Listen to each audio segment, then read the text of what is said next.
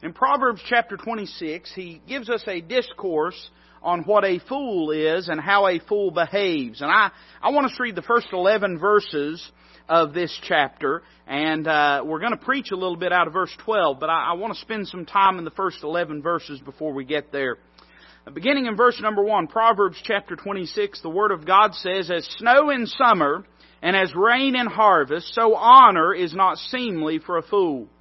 As the bird by wandering, as the swallow by flying, so the curse causeless shall not come. A whip for the horse, a bridle for the ass, and a rod for the fool's back. Answer not a fool according to his folly, lest thou also be like unto him. Answer a fool according to his folly, lest he be wise in his own conceit. He that sendeth a message by the hand of a fool cutteth off the feet and drinketh damage. The legs of the lame are not equal, so is a parable in the mouth of fools. As he that bindeth a stone in a sling, so is he that giveth honor to a fool. As a thorn goeth up into the hand of a drunkard, so is a parable in the mouth of fools. The great God that formed all things both rewardeth the fool and rewardeth transgressors. As a dog returneth to his vomit, so a fool returneth to his folly. Let's pray together. Lord, I love you tonight and I thank you for your word. I pray that you'd help us tonight as we preach it, that you give us uh, unction and direction in the wise choice of our words and our thoughts. And Lord, I pray that your Spirit would have liberty this evening, both in the things that I say and in the willingness of all of us to hear and receive the truth of your word. And I pray that you would uh, develop in us uh, a wise heart, develop in us the kind of spiritual maturity that we need to walk circumspectly and to live in a manner that's well pleasing unto you. Grow us in your word tonight, Lord. We ask it in Christ's name. Amen. Now, as we've read these first 11 verses, Solomon has made a lot of statements about what a fool is. Now, most of us understand what a fool is by definition. A fool is the opposite of a wise man. Now, these two terms, wisdom and foolishness, they don't just correlate to the idea of knowledge. One of the things that I had prayed about preaching on this tonight, and the Lord didn't give me liberty to, but I do want to say a word about this. Uh, one of the great themes in the book of Proverbs is giving a biblical definition and perspective on the ideas of knowledge and understanding and wisdom. Uh, these are all different things, and uh, Solomon lays that out for us. In fact, talks about how that wisdom builds a house, and how that understanding uh, frames it and secures it, how that knowledge will fill it with treasures. All these things are different things. Uh, to give you just a very simple definition of each of them, uh, knowledge is the information of truth. In other words, knowledge, you can imagine, are the ingredients of what facts are. Uh, things like the sky is blue, things like the grass is green, things like God is good, things like sin is bad. Uh, this is knowledge. Now, knowledge is good, but knowledge can only get you so far. You've also got to have understanding. Understanding has much more to do with our attitude than it does with our aptitude. Uh, understanding has to do with how we're willing to receive the Word of God. And understanding does not come from book learning. Now, I'm not against book learning, but understanding does not come from book learning. Understanding comes from a submitted heart to the Word of God. And then wisdom is the right application. If we're going to say that uh, knowledge is the information of truth, understanding is the apprehension of truth, then uh, wisdom is the application of truth in our lives. In other words, it's knowing how to take what we know to be true and walk wisely before the Lord in light of those things. And so a wise person is someone that takes the truth of the Word of God and applies it in their life in a spiritual way. A fool, on the converse side of things, is someone that regardless of what storehouses of knowledge that they have, they still choose to behave in an unwise way. So a fool is not necessarily somebody that's always marked by ignorance. Uh, there are people that are both ignorant and foolish, but I'll tell you this, and you learn this, uh, just turn on the TV sometime. You'll find out there's a lot of folks with enough degrees to make a thermometer blush, and they're just as foolish as they come. Uh, knowledge in and of itself does not prevent someone from being a fool. A fool is someone that uh, uses the truth of life and the truth of the Word of God in a cavalier, casual way. They don't walk wisely. They don't give thought to the way that they live, the way they behave, and the things that they say. But beyond definitionally recognizing what a fool is, Solomon gives us several things in these 11 verses that he has observed in a fool's behavior. Now here's the thing. how can you deal with a foolish person? In other words, somebody that refuses to take right counsel, someone that refuses to walk wisely. What can you do in dealing with a fool? Now, I'll go ahead and tell you tonight, I'm not preaching on a, being a fool. Uh, I've got another message that we're going to get to, but it's going to be real, real short when we get to it. We're going to have a long introduction. Amen. That's how it's supposed to be. It's like uh, when you got a long runway and a short flight. Amen. But I, I want you to consider some of the things that Solomon says about a fool. I want you to notice first off the fool's response to pacification. So when you're dealing with someone in your life that is a fool, meaning there's someone that disregards the wisdom of God, there's someone that does not walk rightly in their life. Hey, listen, there's a lot of people in our life that we're burdened over, and if we wanted to get a good biblical definition of their behavior, what they're doing is they're living foolishly. Foolishly. They know the truth, they know what's right, but they have rejected it and they continue to make uh, destructive decision after destructive decision because they are unwilling and unwise uh, to walk in the truth of God's Word. How can you deal with that person? Well, notice what he says first off about the fool's response to pacification. He says in verse number one, As snow in summer and as rain in harvest, so honor is not seemly for a fool. Now we live in a world that the mantra and the, the motto and sort of the, the, the running protocol for how you deal with people is pacification. Try to avoid confrontation, try to just keep people happy, try to just set them at ease. And I want you to notice that Solomon points out that a fool cannot be brought out of their folly by pacifying them by putting honor upon them. In other words, in fact, we, uh, I was, you know, I write these little devotionals that we do. I write them like weeks before you ever get them, so it's always a surprise to me whenever I uh, open my email. I've done forgot what I've written about, but I was reading the one that uh, we all got this morning uh, that we titled "Putting Lipstick on a Pig." And, you know, Solomon talks about also in the book Proverbs that uh, as a jewel in a pig's snout, so also is uh, beauty on a person of, of no discretion. I'm paraphrasing there when I say that. Uh, but, uh, you know, there's this notion that if you just heap honor upon people, if you flatter people, if you bolster their self-esteem, if you encourage them, that that will bring them out of their foolish behavior. But Solomon says that's not the way life is. Solomon says, in fact, that a foolish person, when you heap honor upon them, when you treat them as if they know what they're talking about, when you treat them as if the way they're living is okay, when you treat them as if they are wise and not foolish, he said that's like a snow showing up right in the middle of summer or as rain right in the middle of harvest. And I jotted this down. I want you to think about it with me. When honor is placed upon a fool, it is disturbing and disruptive. In other words, when you treat a foolish person as if they matter, and I listen, I, I want to be careful how I say this. We ought to always be kind hearted. But we live in a world too that's filled with foolish people that are given microphones and given podiums and given places of importance. And it seems like there is the mantra that if a person can just get enough people to agree with them, that must make them right. But that's not true.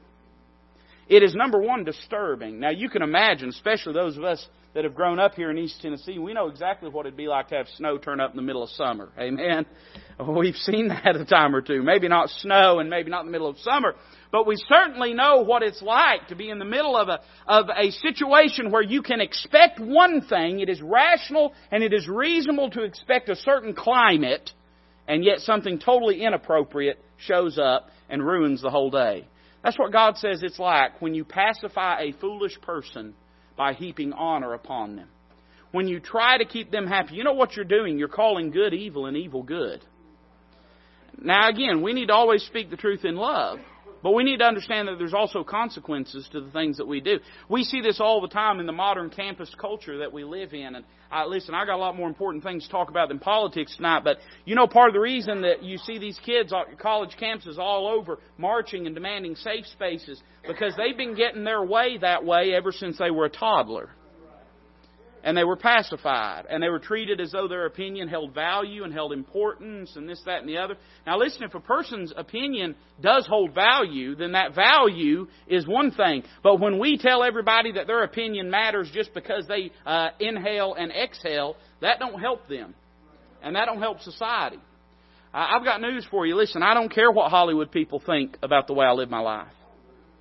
I don't care what politicians think about the way I live my I'm talking about both sides of the aisle. It doesn't interest me. I, I don't care what media thinks about. I'm not interested in hearing them lecture me about my values and the things I believe and the things that I stand for. And you know the best thing that we can do in those circumstances, instead of spending all our time uh, buffeting the air, the easiest thing and the best thing for us to do would be to turn the TV off and starve the beast. I'm just giving you some practical wisdom here. Just starve the beast. Uh, why is it that if a person can throw a ball through a hoop, they feel as though they can uh, lecture everybody in all of America as to what our values ought to be and what right and what wrong is? Now, we don't need to despise that person, and we don't need to hate what they do, that they have a talent. Uh, but what we need to do is not treat those people as if they are of some great consequence in the great scheme of human history. When you place honor upon a fool, it's disturbing, but it's also disruptive. Uh, it, it, it stands in the way of the normal course of how things are supposed to be. Solomon says the same way that in the middle of summer, when you'd be working your crops, and that snow shows up, it's going to shut down production and shut down what you're working on. The same way that in the middle of harvest, when you're uh, reaping those uh, fruits in, and a rain shows up and it gets too wet to get in there and work, and it puts a screeching halt to the proper course of nature. That's what happens when you heap honor upon a fool. You know, the truth is, we live in a society today that is far too soft. Uh, there was a time when people didn't have time to be stupid. It took 12 hours a day just not starve to death. But, and listen, I praise the Lord for a microwave and a refrigerator and a grocery store I can go to. I'm not saying that I don't enjoy those things, but I'm saying we have created a society today now to where people uh, that whose opinion should bear no weight think that they're the most important people to ever walk God's earth. And by the way, this isn't just confined to the extraneous things that we see through media and culture and, and politics and things like that. This is true for everybody. And the social media environment that we have, have placed ourselves in has made us think this. It's always astounding to me. You, you know what, and some of y'all listen, if you don't mess with the Facebook stuff, that's fine. You're better off than most of us are. But for those of us that do, isn't it interesting that Facebook wants to know what you're thinking? Why does anyone care what you're thinking? Why does anyone care what I'm thinking? Right? Why does what I say hold value? Now, I hope that because you've observed the way that I live, I hope that because you've observed the, the way that I've preached, I hope that my opinion holds value with you. But with a total stranger, why should they give credence to what I have to say above what anyone else has to say? And yet we live in a society where we believe that if we just confer honor upon people, it will somehow lift them out of their folly. Solomon says, no, that's not the case. It's not helpful to a person to play into their delusion. It's not helpful to them. It's not healthy to them. I was seeing the news article uh, about this uh, family in Ohio that lost their 17 year old custody of their 17 year old child because that child says that they are a different biological gender than what they were born. And uh, they said that they're having suicidal thoughts because of that. Now, if that's not the tail wagging the dog, I don't know what is. But the court system in Ohio has taken away custody of those parents of that child and given custody to the grandparents because the grandparents said, "Yeah, we'll give that child hormones and treatment and stuff like that." And that's supposed. And these are the people that these are the people that want to run every facet of our lives. Now, uh, listen, I'm not up here trying to start a revolution tonight. I'm just simply pointing this out that it's not helping that kid for society to play into their delusion. It's not healthy, right? If somebody was walking around this room saying, I'm a cat because I identify as a cat, you'd say that person's crazy. And if somebody said, shh, don't, don't treat them like that, just make them feel good about what they think, you'd say, you're crazy too. It doesn't, it doesn't help. It's not healthy. It doesn't help a fool to play into their folly. Notice verse number two. That was fun, wasn't it? Didn't everybody have fun? Verse number two. As the bird by wandering, as the swallow by flying, so the curse causeless shall not come. You know what I think Solomon's saying here? I think he's connecting it to verse number one. and He's saying this. Just because you heap honor upon a fool and treat them like it's fine for them to live in folly, that doesn't change the fact that, that, that the consequences of their actions are like a bird flying around. And it can only fly for so long. Eventually it's going to have to land. And when it does, it's going to come home to them the consequences of the way that they've lived. We're seeing this now in society. We're seeing this. For 40 years, we've told young people they didn't need God. For 40 years, we've told young people that life has no value, that you can just kill and murder unborn children with impunity, that that unborn child is nothing but a cluster of, of cells and tissue. And we've told kids this for 40 years, and then we're shocked when they walk into schools and shoot 17 people. That bird can only fly for so long. Eventually it's going to touch down. Eventually it's going to land somewhere. We erode away the foundations of our society. We erode away the concept of God in the minds of our young people. We shouldn't be surprised when they turn into godless young people. Shouldn't surprise us. Eventually that thing's going to land. Solomon says a fool's folly will inevitably bring heartache. And that's the reason it doesn't help just to pacify people by pretending as though their behavior is okay. Because eventually it's going to come home to them. Look down at verse number 8. This isn't chronologically in the course of the verses that we've read, but I do believe it has a distinct connection in verse 8. Solomon says, As he that bindeth a stone in a sling, so is he that giveth honor to a fool. To honor a fool is to become complicit in their folly and destruction. In other words, when you heap honor upon a fool, it's like, you know what we would uh, uh, liken it to, right? Because a sling was a weapon, right? And uh, it would be the, the similarity of taking a loaded gun and putting it into the hand of a child and saying, all right, good luck. That would be like what it was equivalent to. If I was to take a, a loaded gun and put it in the hand of my child, he's four years old, and he was to hurt himself or hurt someone else, I could not look at him and say, now he would he would bear culpability, but I too would bear culpability if I looked at him and said, Why did you do that? somebody else would look at me and said, Well, why did you put the gun in his hands in the first place? You would be complicit in it. And Solomon says, listen, when a person heaps honor upon a fool, in other words, when, when a person takes someone that is foolish in their life and foolish in their behavior and treats it as though it's okay and treats it as though there's something special and there's something to be proud of, and this is what we see all the time, every manner of depravity and wickedness and luridness and ungodliness is promoted as a right and as something to be proud of and as something to march for and as something to have flags for. When you do this, you're going to stand accountable for the consequences of what comes from it. A fool does not respond well to pacification. Look down at verse 3. Notice the fool's response to correction. Uh, Solomon says, a whip, a whip for the horse, a bridle for the ass, and a rod for the fool's back. Solomon says, I've learned this, that only through sorrow will a fool learn their lesson. Only through sorrow. This is a hard thing for those of us in life that have people that we're burdened for, and we see them living lives of foolishness, pursuing drugs, pursuing wicked behavior, and we want to find some easy way out for them. But the truth is that a fool will only learn through heartache. You've heard it said before, but I will remind you that experience is the best teacher, but it's an expensive teacher. And for a fool, experience is the only teacher that they'll listen to. And then notice what Solomon says in verses 4 and 5. A lot of people struggle with this, but I think if we read it carefully and think about it, I think we can understand what God's saying here. Verse 4, he says, Answer not a fool according to his folly, lest thou also be like unto him. Now, what did he say there? He said, If you answer a fool in the way that he's answered you, you're going to be like him. But notice what he says in verse 5 Answer a fool according to his folly, lest he be wise in his own conceit. You know what he's saying? He's saying that dealing with a foolish person is a double edged sword.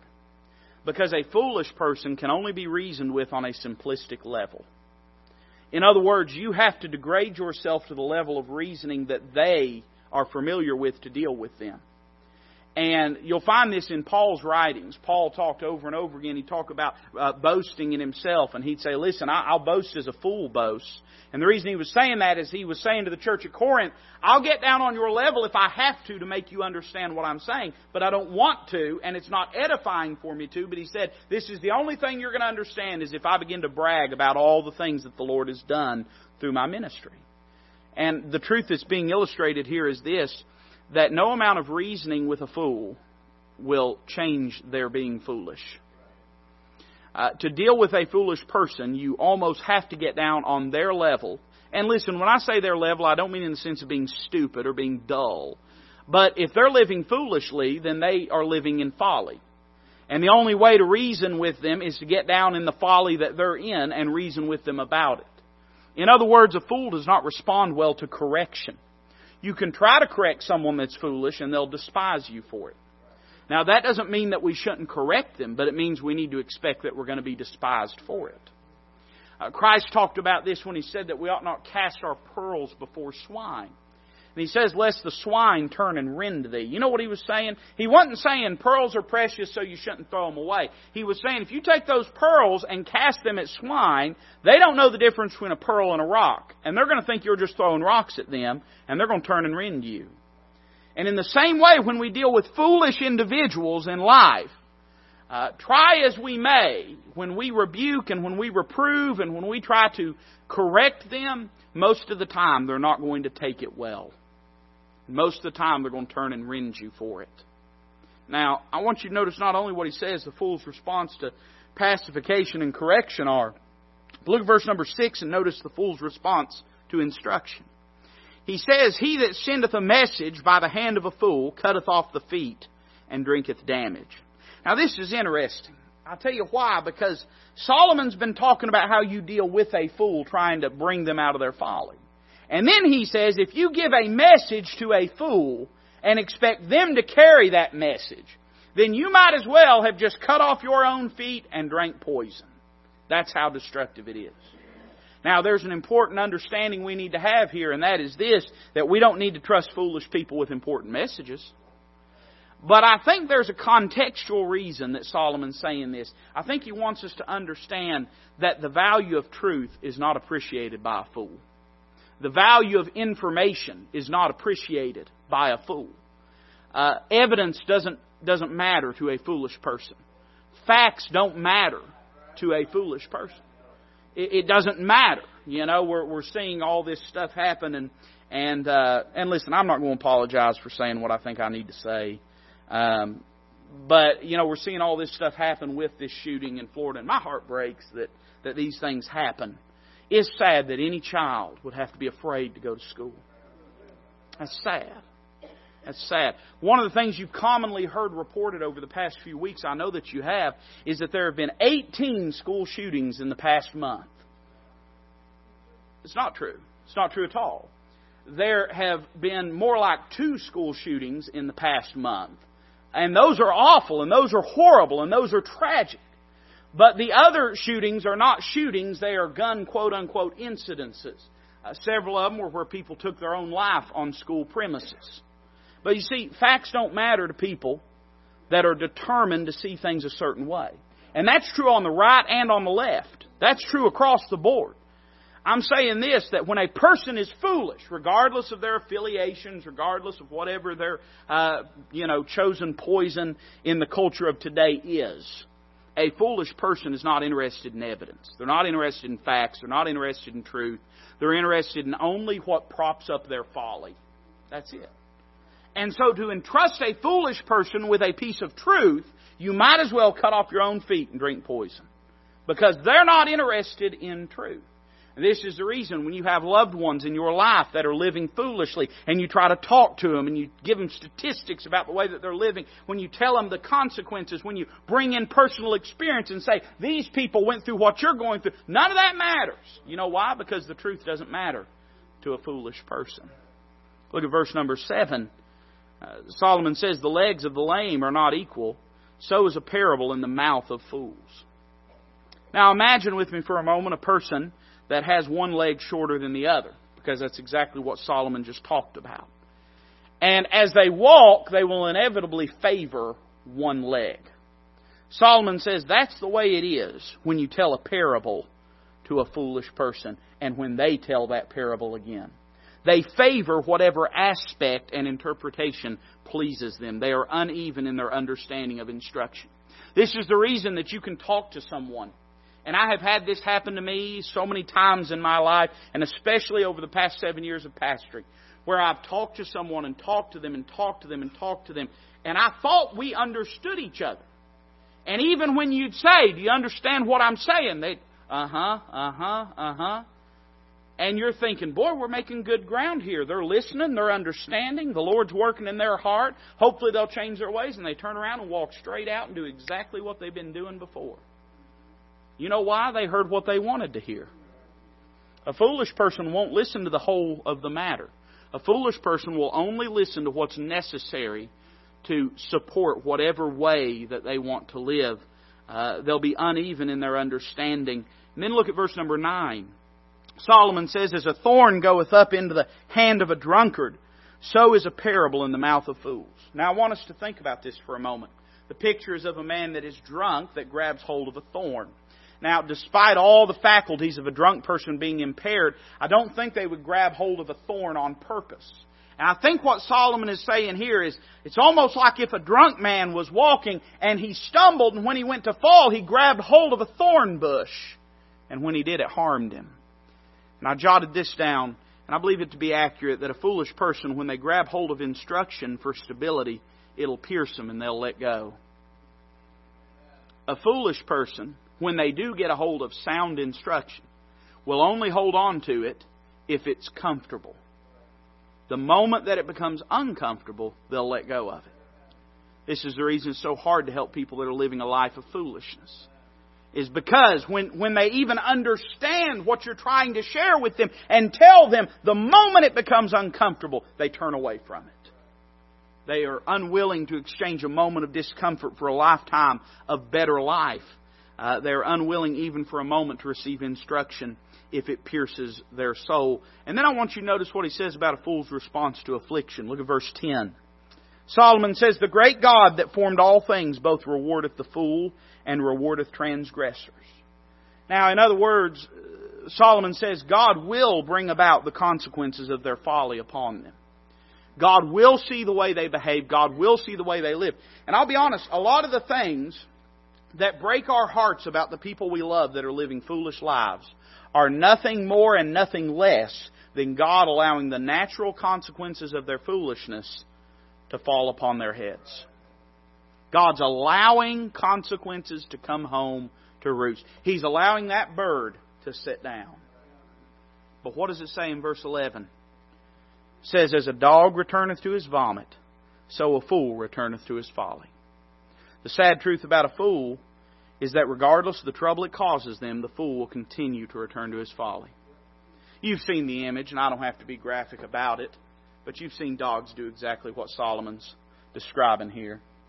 It doesn't matter that what that dog just ate made him sick, they're going to eat it again. And a foolish person will return over and over and over and over again. Now, that was my introduction. And I want to preach to you tonight on this thought. I want to preach to you tonight on the fool's advantage. Because look what it says in verse number 12. Seest thou a man wise in his own conceit? There is more hope of a fool than of him. now, Solomon just spent 11 verses describing how hopeless, how idiotic, how foolish, how dense, how desperate the situation of a fool is. And then he says, when you find somebody that believes that they're right and infallible all the time, you found someone more hopeless than a fool. I remember when I was young, people used to say to me, and they still sometimes say it occasionally, they'll say, You think you're right all the time. And my response has been the same since I was a teenager. I have always responded in this way Well, duh. Of course I do. Of course I think I'm right all the time. What kind of an idiot would you have to be to say, I know I'm wrong, but I'm going to do this anyway? See, here's the truth. We all think we're right all the time, and that's okay. As long as we understand that we all have not only the capacity, but the proclivity to be wrong. Every one of us. You're not infallible. I'm not infallible. Every one of us, we do things wrong. We get it wrong sometimes. We make mistakes. We mess up. We go down the wrong path. You see, the problem is not that we sometimes exhibit foolish behavior, because every one of us does. The problem is when we're convinced that we are never foolish and we never do anything wrong. We believe we're above reproach and that whoever it is, it may be everyone else's problem, but it's never my problem. That person that is wise in their own conceit and by the way, you notice that word conceit, it's awful close to the word deceit. There's a reason for that. They both carry the same idea of having something a veil over your eyes, not being able to see the truth of the matter. And the fact is, there's a lot of people walking around today, and a lot of them are God's people too, that have it in their head and in their mind that they never do anything wrong, that they can't be wrong, and that if something's wrong, it's not them because they're not wrong. When you refuse to acknowledge that you could be in the wrong.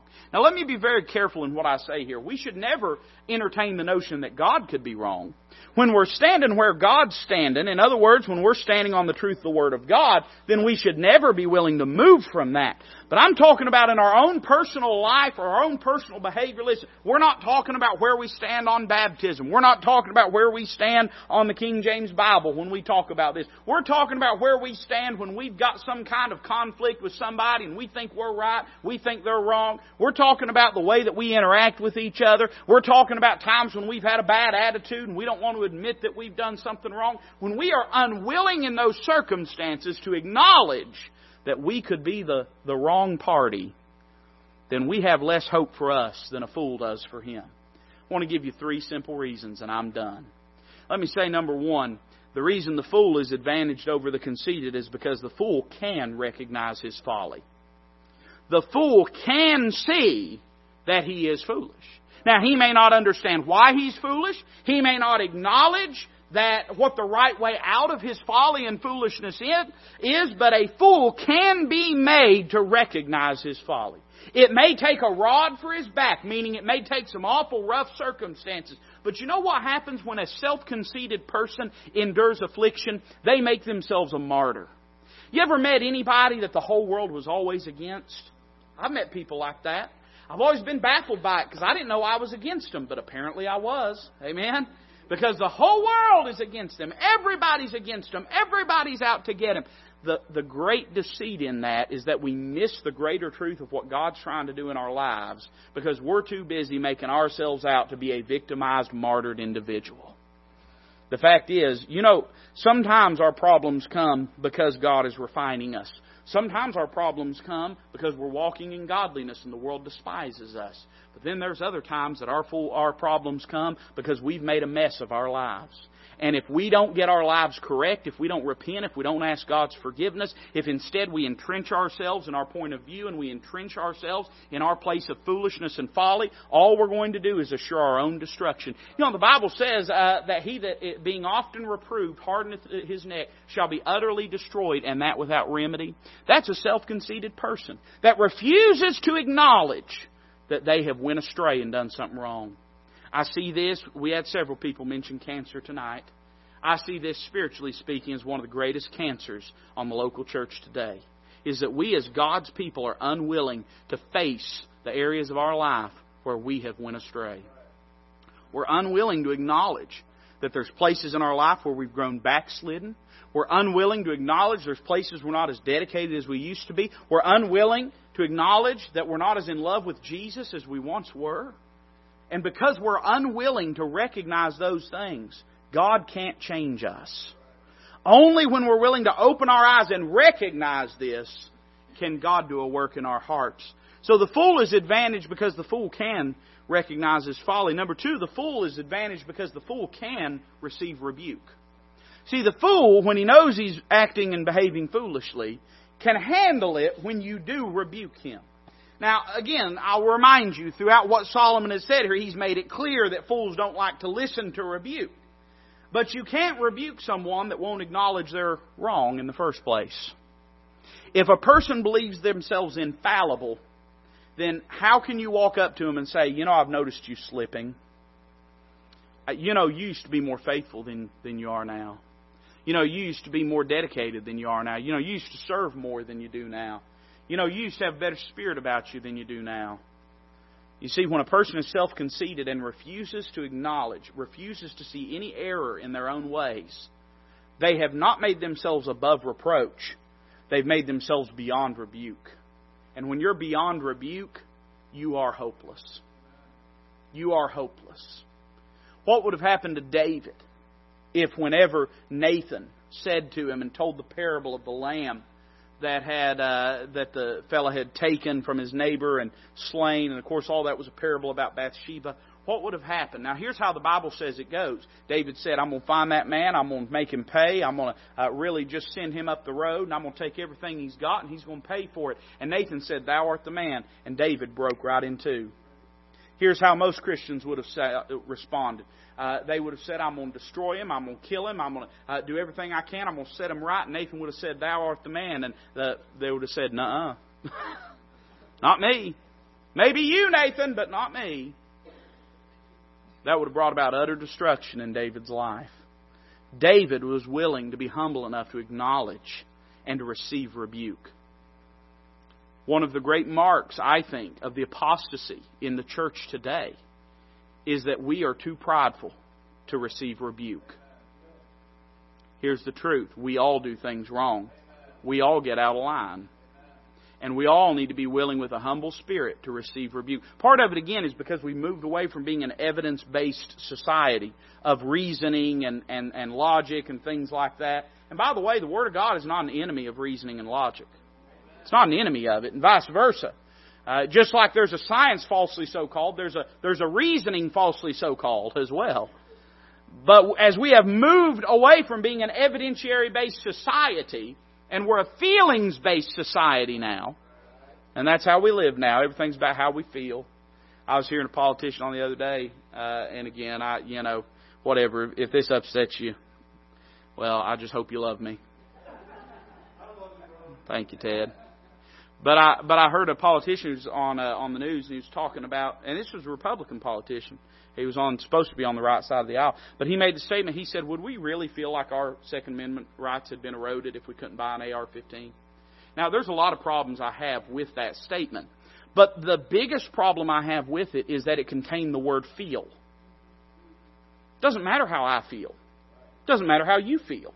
There is fact, there is right, there is wrong, there is truth, there is falsehood. The reality is, if they were to do that, and by the way, let me say this I don't own a single AR 15. I don't own an AR 14. Amen? I, don't own a single one. I'm going to take you up on that. I, I don't own a single one, honestly. I don't own one of them. I got no dog in this fight. But there's no question. No matter how we felt about it, we would have had a right eroded if they do that. Right? I mean, if they came in and said, all right, it is now illegal for anybody to use the word Winnebago. If you use the word Winnebago, we're going to throw you in jail. It don't matter if you didn't even know what a Winnebago was. Your First Amendment right would have still been infringed upon. It wouldn't matter if you never plan on saying Winnebago the rest of your life. Your First Amendment right would still have been infringed on. Now, again, I'm not on a soapbox. I'm behind a pulpit. But I am saying this night, feelings don't matter in the grand scheme of that. Now, I'm not saying people's feelings don't matter at all. I'm saying Feelings don't change facts. Uh, but we live in a society that's not evidentiary based. It's feelings based. And because of this, even us as God's people have gotten to a place where we can't receive rebuke. You know why? Because we refuse to examine things based upon the substance and merit of them as a reality. When somebody says to you, you used to be more faithful, instead of saying, well, maybe I used to be, we say, well, I can't believe you'd say that to me. Well, boy, that hurts my feelings. Listen, I, I, and I mean this sincerely. We're not here to prop up your feelings. We're here to try. We're here to try to get you to walk holy before the Lord. And if we're going to receive rebuke, we have to be willing to examine ourselves. We have to be willing to examine the rebuke. And a fool, though he may be foolish, he's, he has more hope than a self conceited person because at least he can receive rebuke even though he doesn't like to do it. Let me give you one final thing, I'm done. The fool can repent of his behavior. A self conceited person cannot repent of their behavior and remain self conceited. It, it, fractures their self image for them to repent of their behavior. Because they have to acknowledge first that they are wrong. When you are unwilling to acknowledge you're wrong as a matter of principle in life, when you are unwilling to admit that you're wrong, then you're never going to repent of anything else in your life. You understand that? Repentance demands that we acknowledge that we've been wrong. Now, a fool, for all of his folly, he can at least repent of what he's done and turn to the Lord. But a self conceited person can't. I want to close with this tonight.